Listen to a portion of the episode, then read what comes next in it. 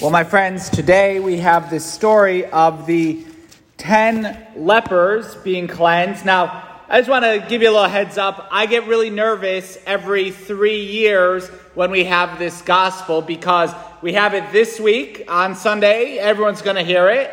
We're going to have it at daily mass in like two weeks.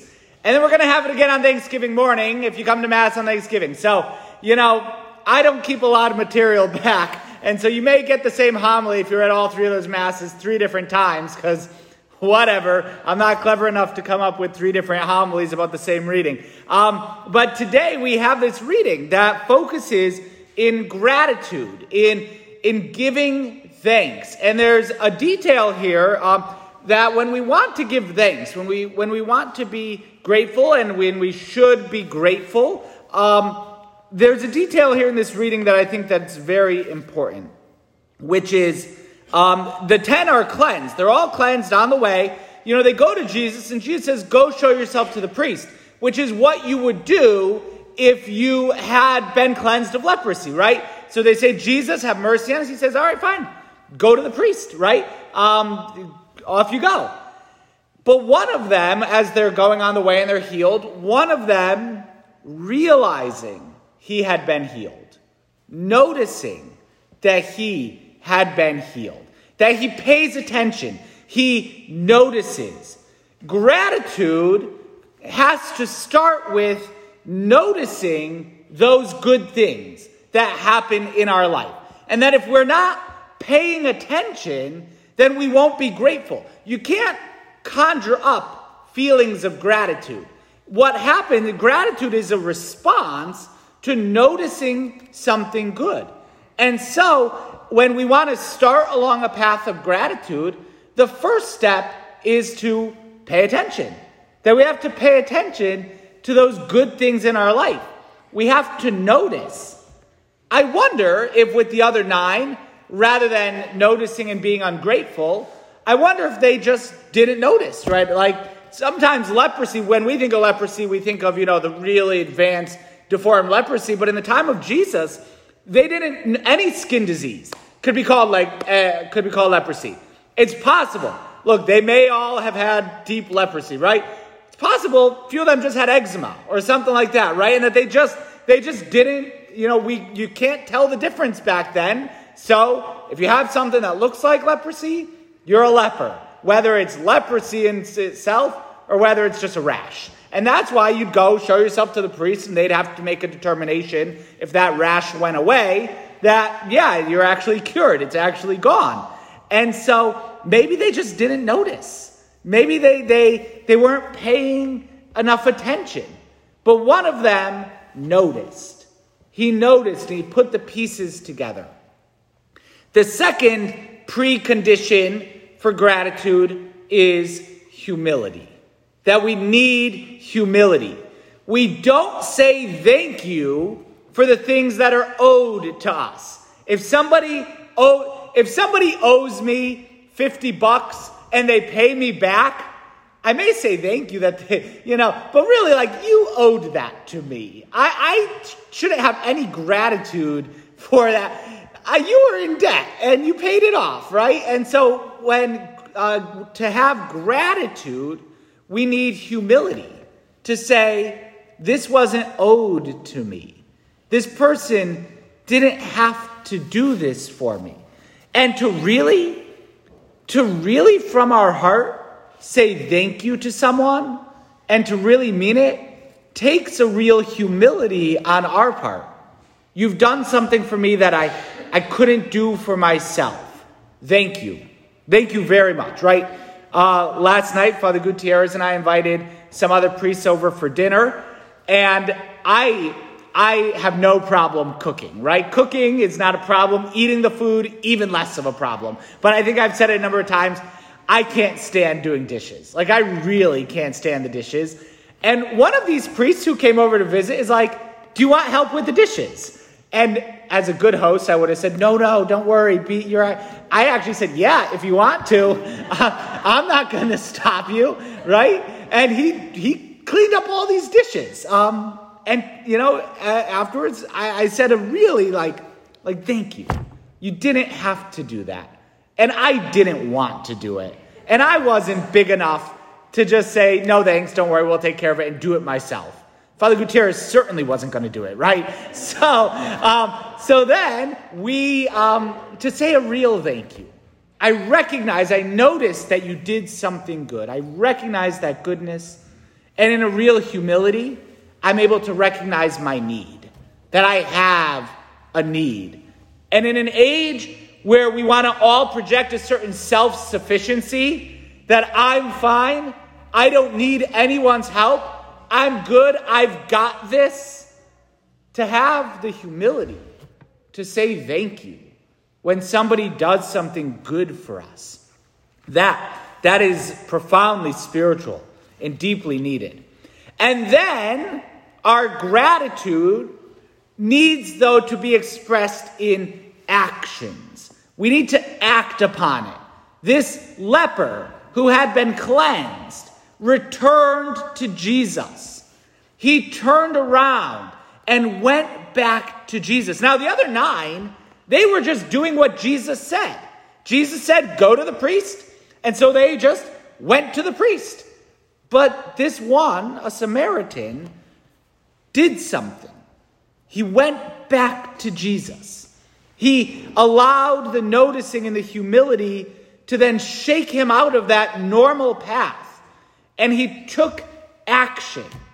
And he did it with, uh, he went outside of what was just expected and what was required. When we say thank you, when we give thanks with humility and having noticed, then we, we should go outside of ourselves to do that. And that it expresses itself in acts of gratitude, acts of thanksgiving.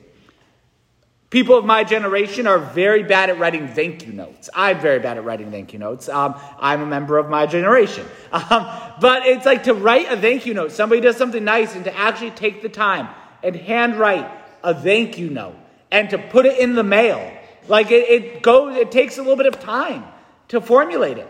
It takes us outside of our normal path. But it's a good thing to do, to put in the effort, that little extra effort to give thanks. Not just a quick, you know, thanks, whatever, by text message. Not even just saying it sometimes, but even going beyond that. Sending a nice thank you note. Really making an act of thanksgiving. Making it intentional. Now, everything that we've said can apply to just interpersonal relationships, but this above all gets expressed in our life of faith. God does so many good things for us, and oftentimes we don't even notice them. We don't pay attention to them. God is always pouring out his goodness upon us. And all we have to do is pause and notice. And then, with a little humility, say, God doesn't owe me anything. God owes me absolutely nothing. Everything, the very fact that I exist, is a gift from God. And that God is holding me in existence. It's a gift from God. And so, um, toward Almighty God, we should be grateful. And a particular way that we do this that we can pay attention to today is it struck me just this morning. Sometimes, uh, if I want a little extra homily idea, I read through the gospel in Greek and see if anything hits me a little differently. And it did, because what is the word in Greek for one of them returned to give thanks? Eucharistein. Eucharist. The word Eucharist is to give thanks. And so, as we come to our Sunday Mass, our Sunday celebration of the Eucharist, the very name is that what we do, one of the things we do at Mass is we give thanks. And when we come every single week, we're coming and giving thanks to God. We're thanking God for the good things He's given us. And we give back to Him. We give Him our time. We make the holy sacrifice of the Mass. We make our, our small offerings or our large offerings in an offertory as a way of giving back. But all of it motivated not by obligation primarily, but by gratitude. We give thanks to God. And in every Eucharistic prayer, right? What do we say at the beginning? The Eucharistic prayer, if you want to follow along, this is page 12 of the hymnal, right? What do we what do we say at the beginning of the Eucharistic prayers? It starts with that preface. The Lord be with you and with your spirit. Lift up your hearts in rejoicing, right? Lift up your hearts. We're supposed to be a happy crowd not dour and glum and what like and sometimes even us priests say like lift up your heart right? Uh, that we had a priest in seminary that would like really lift it up right? Lift up your heart. Um, no father smile right? Lift up your hearts. We should be rejoicing. And then what? Let us give thanks to the lord our god. What do people do in church on sundays? As plenty of people that don't go to church anymore say what do you do in those buildings on sunday an answer can be let us give thanks to the Lord our God. We give thanks to God. We and it, it is right and just. Right? That's our response. It is right and just. We should be giving thanks to God. It's the right thing to do. It's just. And then the priest goes on. It's pretty much the same at the beginning of every preface. It is truly right, and just. It is our duty and our salvation, always and everywhere, to do what? To say a lot of rosaries every day? No. To be very generous and give a lot of money to the church? No. Right? To do pilgrimages, as important as those can be, and Father Gutierrez would want me to say Mexico is a good pilgrimage. No, that's not our duty and our salvation. What is our duty and our salvation? To give you thanks, Lord, Holy Father. Almighty and eternal God.